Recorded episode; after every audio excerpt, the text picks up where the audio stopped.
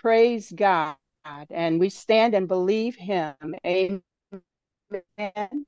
Well, um, again, to our regular members, new listeners, and guests, thank you for spending a portion of your Saturday with us. Your presence is very important to us, and thank you for coming. We pray that something that is said or done today will encourage you. God, and God will draw near to you. Humble yourself before the Lord, and God will exalt you. Remember, God is fighting your battles, arranging things in your favor. Make a way even when we don't see it. Our serving team. Okay, and now we have disturbances, then distractions. But we're still going to move on in the name of Jesus. Amen. Okay, our serving team today is Bob Pierce, our Zoom moderator, who is also sitting in for our Minister of Music, Helena Thompson, who is recovering from treatment. Prayer by the worship leader. The preached word by Dr. Millicent Black, our pastor. Invitation to discipleship, Greta Ayers. Announcement by our pastor, Dr. Black. And I am Rochelle, filling in as worship leader today for our own Carolyn Cunningham. Today is the first Saturday of the month. We'll be offering the Lord's Supper or Holy Communion. So, sometime before we arrive at that point in the service, please gather your elements of a piece of bread or cracker along with water, juice, or wine. We ask all of you on this call to pray in your daily prayers for Refuge from the Storm church members, the worldwide church, our families and friends, TIs around the world, advocacy and activist groups, the loved ones of those who have died from targeting, Pray for all government officials to be moved by the Holy Spirit and to discern the will of God for this country, this nation. Please pray for world peace.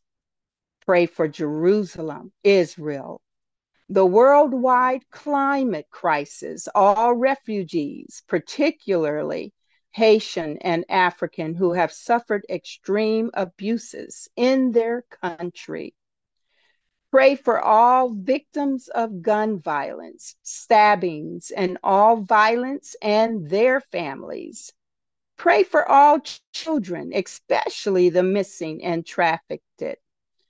Pray for TIs who have had their children taken away unjustly by an unjust court system. Pray for the unhoused, both targeted and untargeted, to obtain housing that will help them to have peace without satanic frequencies harming them. Praise God, praise God. No distractions. We thank God for that. So, next, we will have an opening recorded praise and worship song, after which will be a prayer and scripture. Where would we be if not for the grace of God? Grace that releases miracles in our lives. Thank God for another new year, brand new new year. Happy New Year to all of you. May your year be prosperous and full of grace and full of of favor and full of victory that comes only through Jesus Christ. Where would we be if not for his grace? I pray that you all spent your New Year's Eve in a church service somewhere or with people who were having um, memories of God's grace Oh, Sister Helena says there's a great, a beautiful rainbow that just appeared where she is in Washington State as we as we listen to them sing to us about grace. Well, hallelujah for God's grace today. I give honor and praise to God our Father and to Jesus, our Savior and Redeemer, and to the precious Holy Spirit, who is the light in us that lights up the world.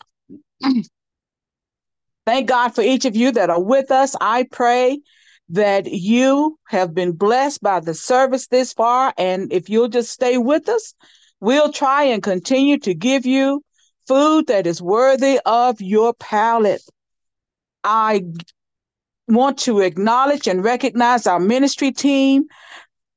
We are in need of some help, but thank God for the help that we have for those who are willing to step in and to give your your uh, your gifts and your talents for God's service and for His use. Brother Bob is our Zoom moderator. He is uh, assuming the task of our web master. He is also standing in the gap as our uh, our worship music minister today. And for that, we are thankful. Sister Helena got got busy and and, and uh, organized the songs, and he is playing them in your hearing. Thank you, Brother Bob.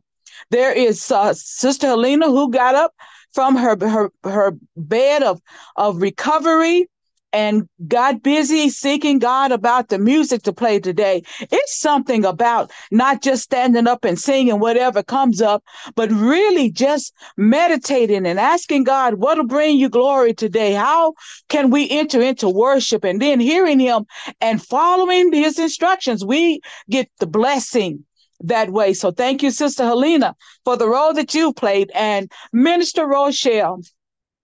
Y'all, she's a jack of all trades, a Jill of all trades.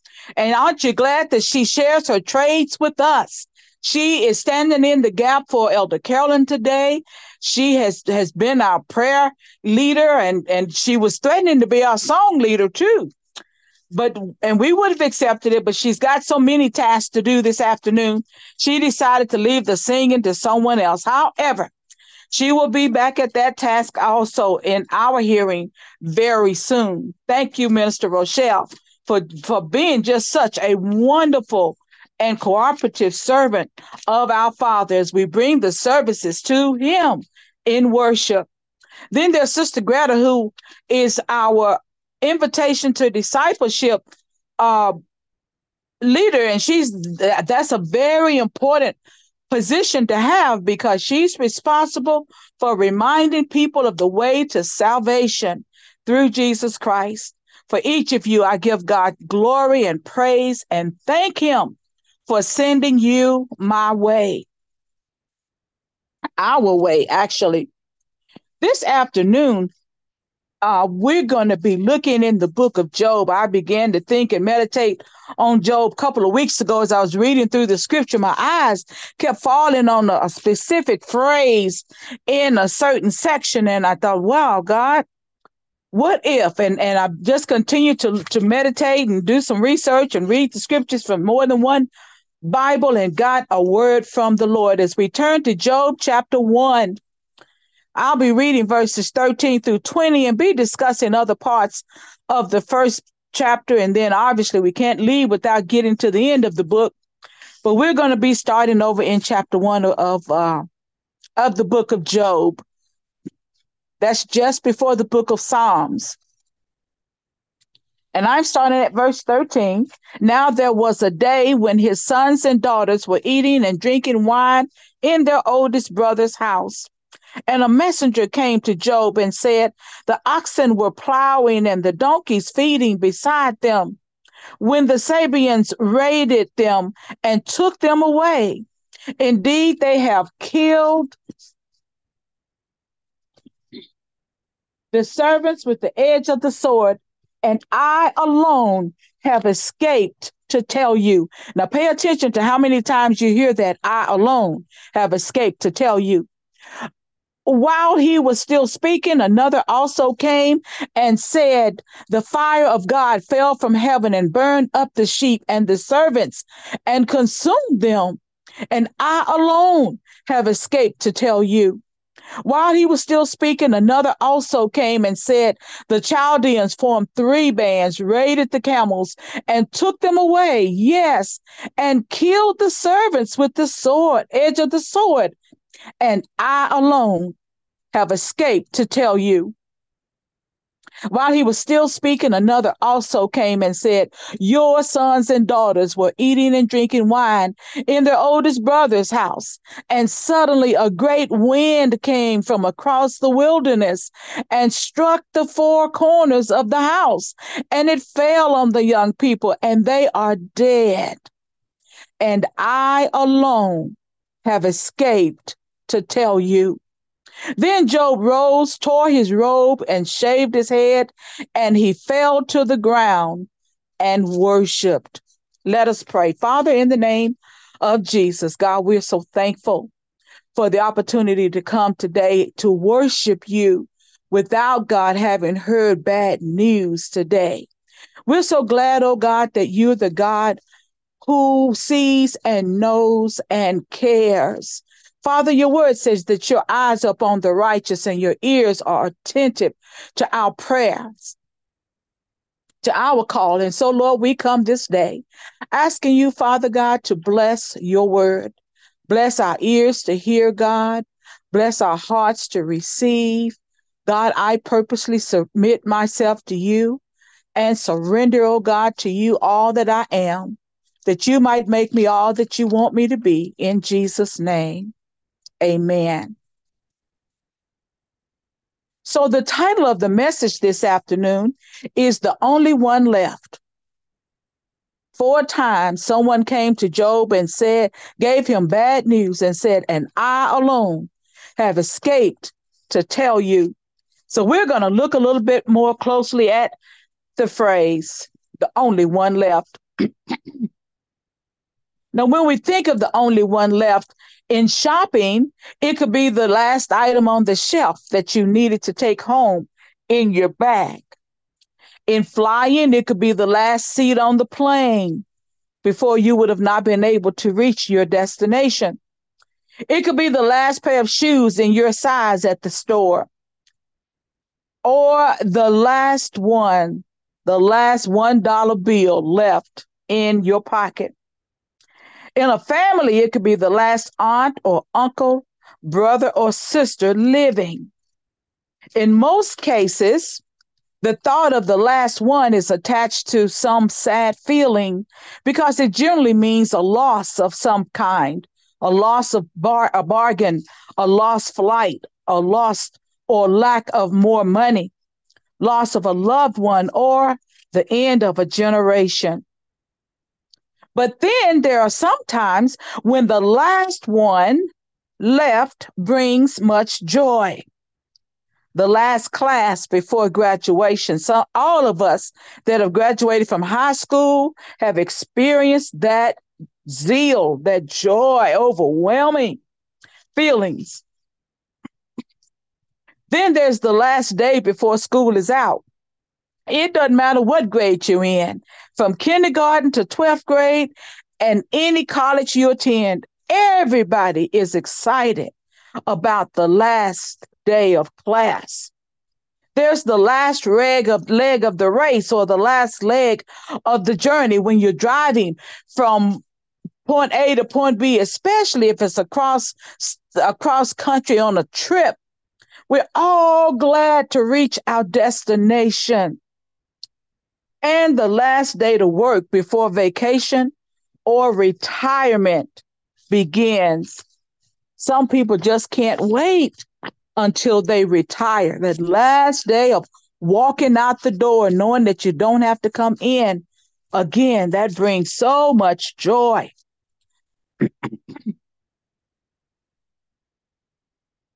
the author of the book of Job is unknown.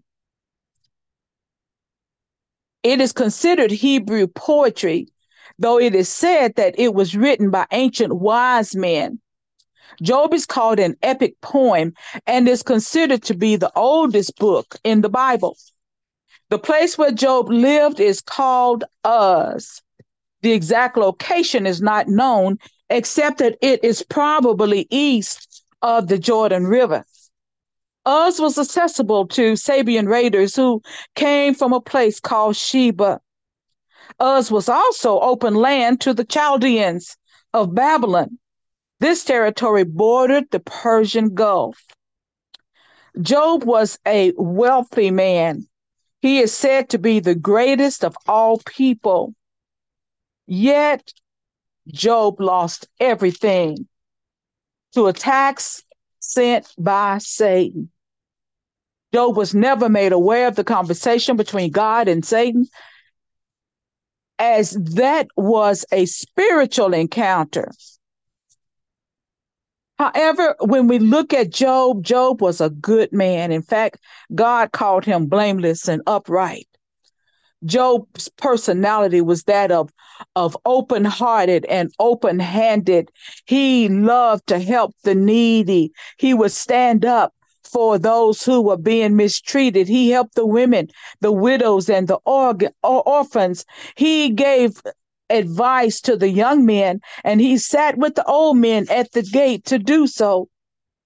Job's worship habits were those to be desired by many even today for Job loved spending time in God's presence.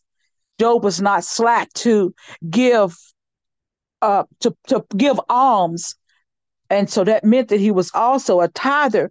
And in my, my uh, Bible commentary, it said that his giving contributed to him be, being a wealthy man. And then Job believed in covering his family, for we were told that he often sacrificed for each child not for the family as a whole, not for himself and his wife and then his children. But when Job went to prayer, Job gave sacrifice for each of his seven sons and his three daughters. One of the good things about Job's situation is that God is always watching. And we can always be proud to be able to say, God is my witness because oftentimes things happen to us. Things just keep on happening sometimes. We used to say that it was just bad luck. Now that we know that it's attacks from the enemy and those who are sent by, the, by Satan himself to wreak havoc in our lives, we still can find comfort in knowing that God is watching. Now, when we look at what was happening before Job began to get bad news, we'll see that there was a there were meetings in heaven every morning. And it says that the angels gathered around to meet with God, and we were told they get their assignments each morning. But this particular morning, and I'm sure every morning they met, Satan came around to see what he could hear so that he could try and run and wreak havoc before the good began in the life of the people God was sending the angels to. And so God had a conversation with Satan, asking him, Well, well, what are you doing here? And Satan was looking for mischief as usual. And God said to him, Have you tried my servant Job? He said, Actually, have you considered my servant Job? Notice how God addressed Job my servant. Now, there had to have been some things in Job's background, as I've just told you about his personality, his worship habits, and how he prayed, that God knew that Job could be trusted with the matter. In fact, I remember back in 2006 talking to a lady on the phone, and she had just come from a revival in another city, and she was so excited because the sermon that came from the visiting evangelist was from the book of Job. And she said, and his title was, Have You Been Considered? She talked about how God and Satan had a conversation, and when it was time to select someone for Job to take uh, pot shots at, because that's what began to happen. God had said to him, Have you considered my servant Job? Do you think how long God might have waited, how long he might have hesitated before he said Job? Wonder if he had to look back through his mind at who he'd seen worshiping and praying the day before or the night before or that very morning. Wonder if he had to look at some and say, Oh, I can't suggest them because they don't believe in praying every day. I can't suggest them because they don't go to church on Sunday. I can't suggest them because they don't care how they live. But there's Job. I remember watching him day by day and hearing him call out to me in prayer and taking the things in for sacrifice for his family. And so he said to Satan, Have you considered my servant Job? And then I remembered another time that I was talking to the paralegal of a lawyer that I had been been trying to uh, hire concerning a situation with my dad. And this young woman, the lawyer was closing up her office and going to work for the state. And the, the young woman still had some of my files. And she called me one morning and said, I want to make arrangements to meet you to give you your files back. And then we were talking about the things that I was going through very lightly. I was aware that everyone seems to know what I'm going through. They seem to know how what I'm thinking or what the enemy is thinking in my head as he tries to frame me. They seem to know what my surroundings look like and what I look like in the morning for that matter. But she said, I attended the funeral of my pastor's wife the other week, and Bishop Paul Morton was was up for comments. She said, and as he talked, he turned around to my pastor and he said, Who are you to God that he would trust you with this matter? She said, So I say to you this morning, who are you to God that he would trust you with this matter? And as we think of the situation and circumstances that Job was going to be facing once God allowed Satan to have at him, we had to know that Job was somebody that God knew that he could trust.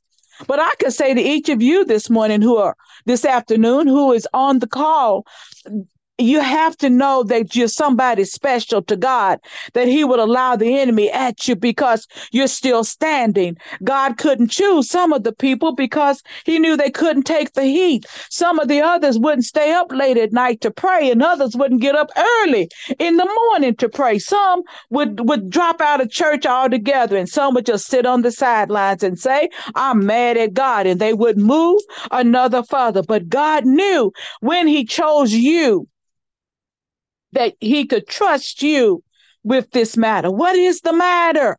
The matter is telling the world that there's hope in serving a living and alive God, that because we get up every morning to the daylight, the sun is allowed to change places with the moon and the stars and give us light for our path. We're not groping in the darkness. God knows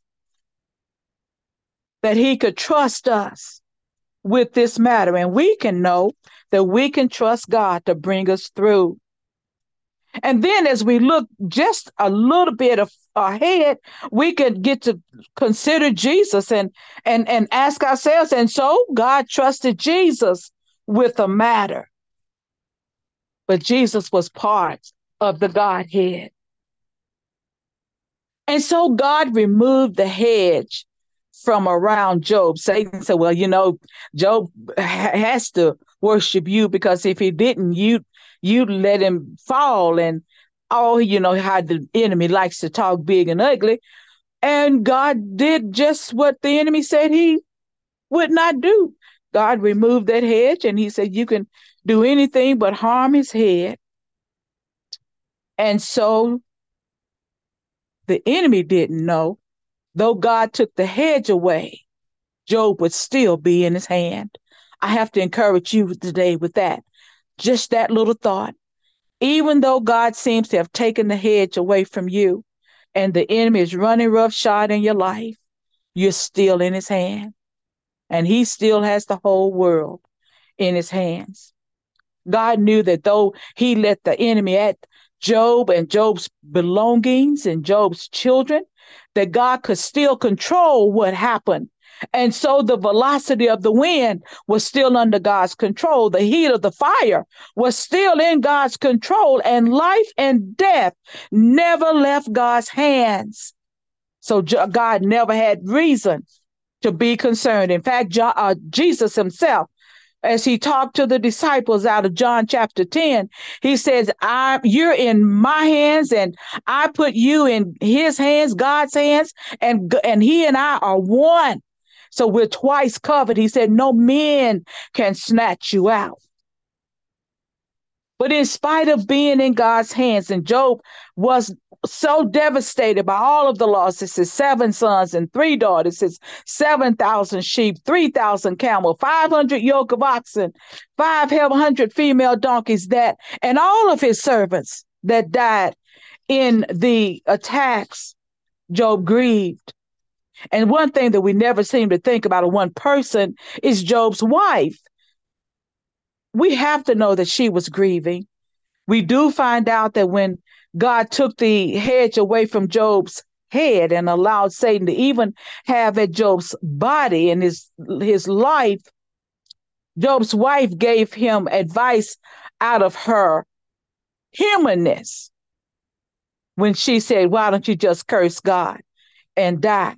But what we did not think about is what in the world could she have been thinking as she missed her sons and missed her daughters. As she missed the gatherings that they had around their table and they missed the meetings up at the t- at the place of worship. Job's wife was grieving also. But then we found out that when satan began to touch job's body job still remained in god's hands. God controlled the boils. He controlled the infection God controlled the pain and God controlled the grief. It's something about getting sick or having a cold or having infection, having anything else go on when you're grieving. We've all loved people that we love so much. And without them around us, boy, life seems so hard. But if something else comes up, it compounds the grief. And so imagine where Job was.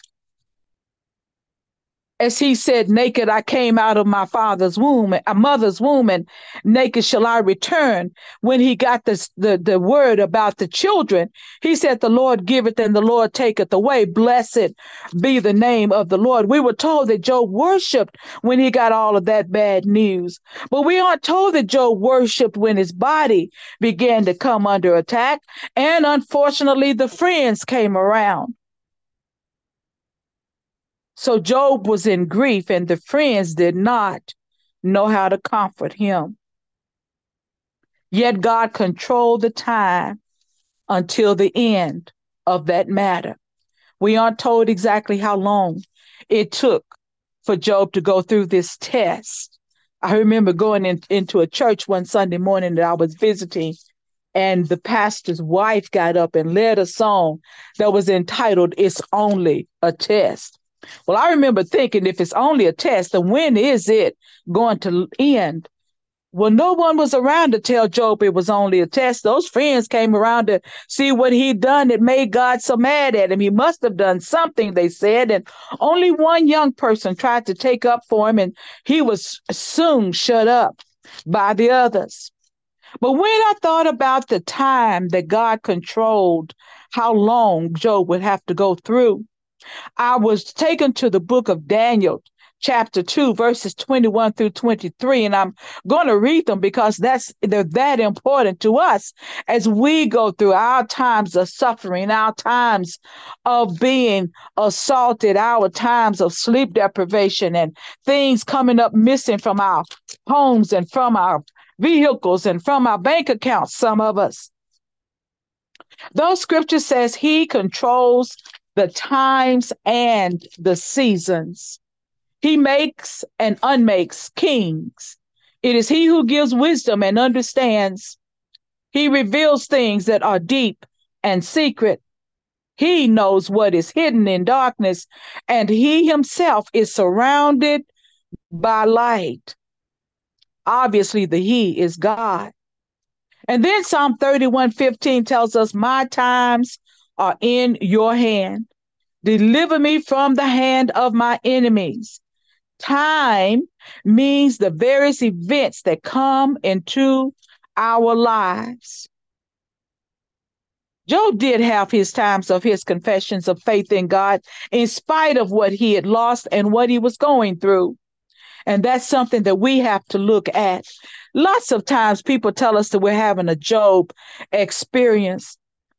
For me, it's been 28 years, you all. I don't know how long it will take. For some of you, it's been weeks and months that you've found out that you were being, had been selected for suffering and targeted for torture. For others, it's been a few years, and yes, for some of us, decades.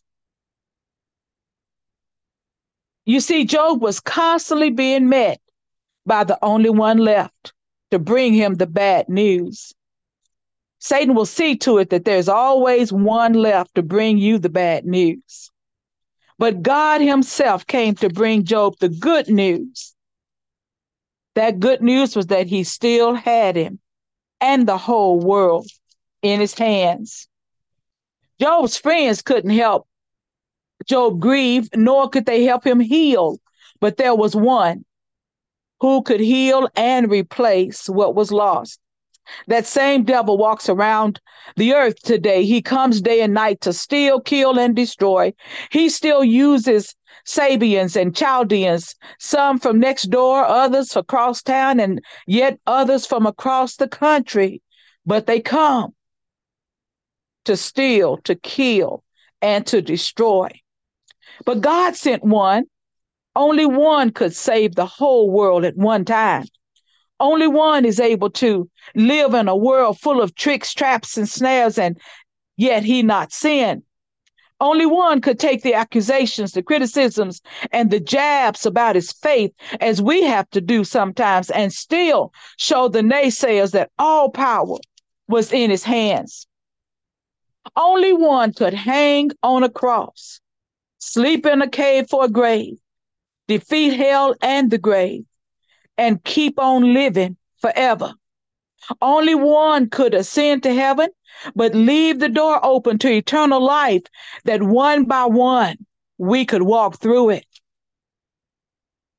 Aren't you glad that one was left to tell it? And so, what if you were the only one left to tell the good news that the Savior has come? What if you looked around and sometimes we are the only one in a crowd that can tell the people that there's still hope in serving a living and alive God? Sometimes we're the only one that'll say a scripture or even a prayer before having lunch in a restaurant. What if you were the only one? Could you convince someone to follow Jesus based on Job's story? Could you tell them that I am going through so much I've had so many hard days and so much hard time, and yet, praise God, I don't look like what I've been through.